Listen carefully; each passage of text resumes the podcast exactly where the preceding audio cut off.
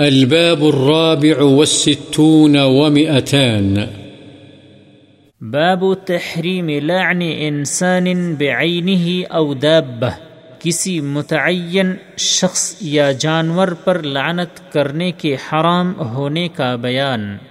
عن أبي زيد ثابت بن الضحاك الأنصاري رضي الله عنه وهو من أهل بيعة الرضوان.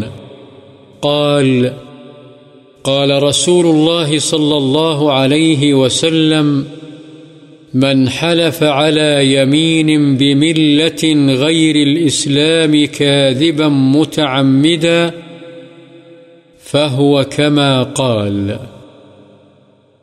ومن قتل نفسه بشيء عذب به يوم القيامة وليس على رجل نذر فيما لا يملكه ولعن المؤمن كقتله متفق عليه حضرت ابو زید ثابت بن ضحاک انصاری رضی اللہ عنہ، جو بیعت رضوان کے شرکا میں سے ہیں، روایت کرتے ہیں کہ رسول اللہ صلی اللہ علیہ وسلم نے فرمایا جو شخص جان بوجھ کر اسلام کے علاوہ کسی اور دین کی جھوٹی قسم کھائے تو وہ اس طرح ہی ہے جیسے اس نے کہا۔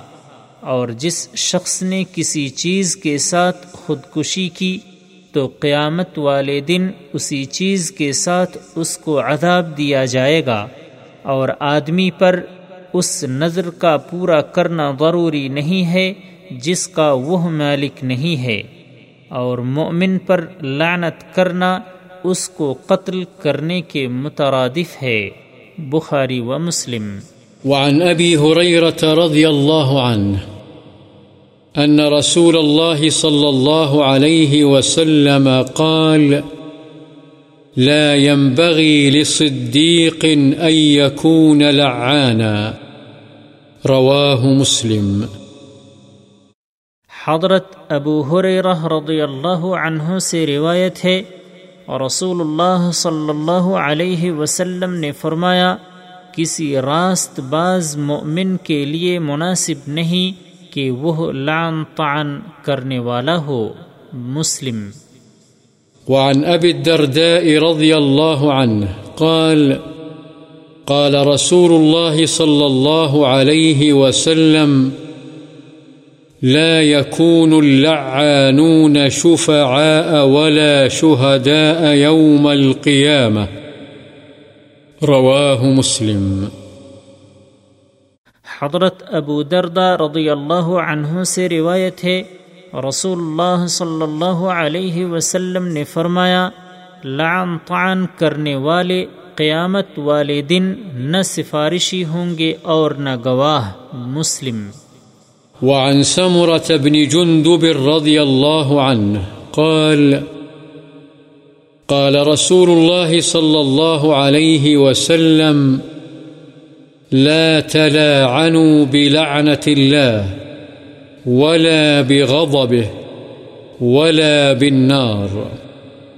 رواه أبو داود والترمذي وقال، حديث حسن صحيح. حضرت ثمرہ بن جندب رضی اللہ عنہ سے روایت ہے رسول اللہ صلی اللہ علیہ وسلم نے فرمایا، تم ایک دوسرے پر اللہ کی لعنت، اس کے غضب اور جہنم کی آگ کے ساتھ لعن طعن نہ کرو۔ اسے ابو داود اور ترمزی نے روایت کیا ہے اور امام ترمزی فرماتے ہیں، یہ حدیث حسن صحیح ہے۔ وعن ابن مسعود رضي الله عنه قال قال رسول الله صلى الله عليه وسلم، ليس المؤمن بالطعان ولا اللعان ولا الفاحش ولا البذي. رواه الترمذي وقال، حديث حسن. حضرت ابن مسعود رضی اللہ عنہ سے روایت ہے رسول اللہ صلی اللہ علیہ وسلم نے فرمایا، مؤمن طعنہ زنی کرنے والا ہوتا ہے، نہ لعنت کرنے والا، نہ فحش بکنے والا اور نہ فضول گوئی او زبان درازی کرنے والا۔ اس حدیث کو امام ترمذی نے روایت کیا ہے اور اسے حسن کہا ہے۔ وعن أبي الدرداء رضي الله عنه قال قال رسول الله صلى الله عليه وسلم، إن العبد إذا لعن شيئا صعدت اللعنة إلى السماء، فتغلق أبواب السماء دونها، ثم تهبط إلى الأرض.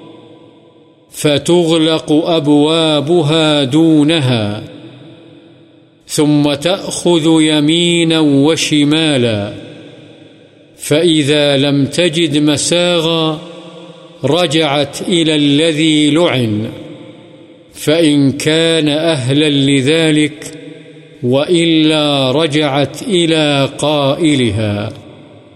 رواه أبو داود. حضرت ابو دردہ رضی اللہ عنہ سے روایت ہے رسول اللہ صلی اللہ علیہ وسلم نے فرمایا، جب بندہ کسی چیز پر لعنت کرتا ہے، تو لعنت آسمان کی طرف چڑھتی ہے، لیکن اس کے ورے آسمان کے دروازے بند کر دیے جاتے ہیں۔ پھر وہ زمین کی طرف اترتی ہے تو اس کے دروازے بھی اس کے ورے بند کر دیے جاتے ہیں۔ پھر دائیں اور بائیں سمت اختیار کرتی ہے۔ پھر جب کوئی گنجائش نہیں پاتی تو اس کی طرف لوٹتی ہے جس پر لعنت کی گئی ہوتی ہے۔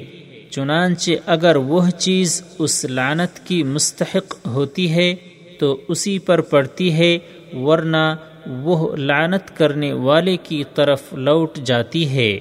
ابو داود وعن عمران بن الحصين رضي الله عنهما قال بينما رسول الله صلى الله عليه وسلم في بعض أسفاره وامرأة من الأنصار على ناقة، فضجرت، فلعنتها۔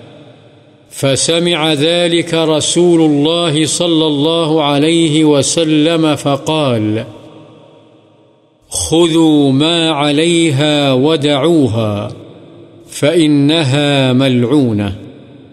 قال عمران، فكأني أراها الآن تمشي في الناس ما يعرض لها أحد.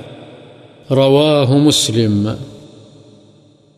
حضرت عمران بن حسین رضی اللہ عنہما سے روایت ہے کہ ایک دفعہ رسول اللہ صلی اللہ علیہ وسلم اپنے کسی سفر پر تھے اور ایک انصاری عورت اونٹنی پر سوار اونٹنی سے تنگ دل ہو گئی تو اس نے اس پر لعنت کی۔ رسول اللہ صلی اللہ علیہ وسلم نے اسے سنا تو فرمایا اس اونٹنی پر جو سامان لدا ہوا ہے، وہ اتار لو اور اسے چھوڑ دو۔ اس لیے کہ اس پر لعنت کی گئی ہے۔ حضرت عمران رضی اللہ عنہ فرماتے ہیں، گویا میں اب بھی اس اونٹنی کو دیکھ رہا ہوں، وہ لوگوں کے درمیان چل رہی ہے۔ کوئی اس سے تعرض نہیں کر رہا ہے۔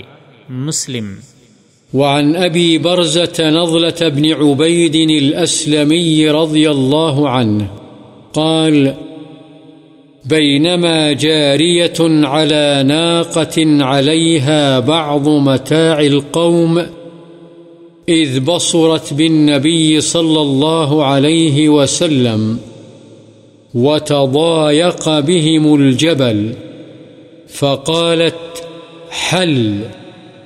اللهم العنها. فقال النبي صلى الله عليه وسلم، لا تصاحبنا ناقة عليها لعنة. رواه مسلم. قوله حل بفتح الحاء المهملة وإسكان اللام، وهي كلمة لزجر الإبل.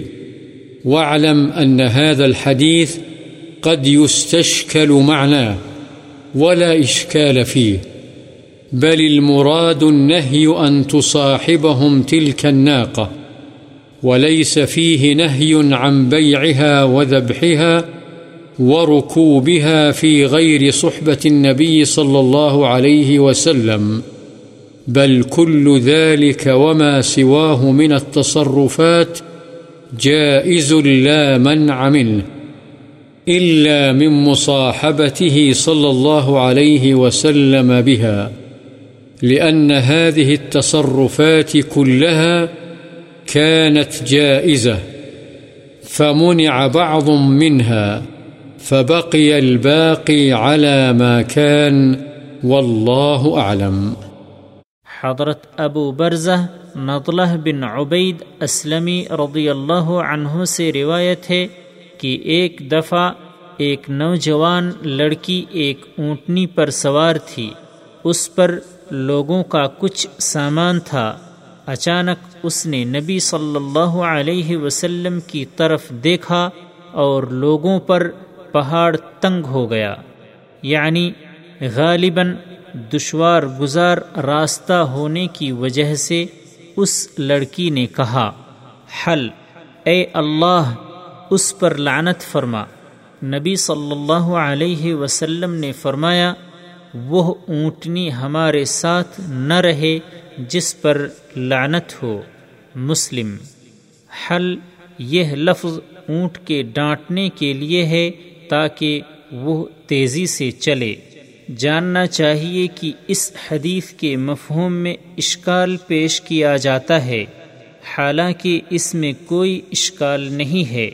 بلکہ مراد اس امر کی ممانعت ہے کہ یہ اونٹنی ان کے ساتھ رہے۔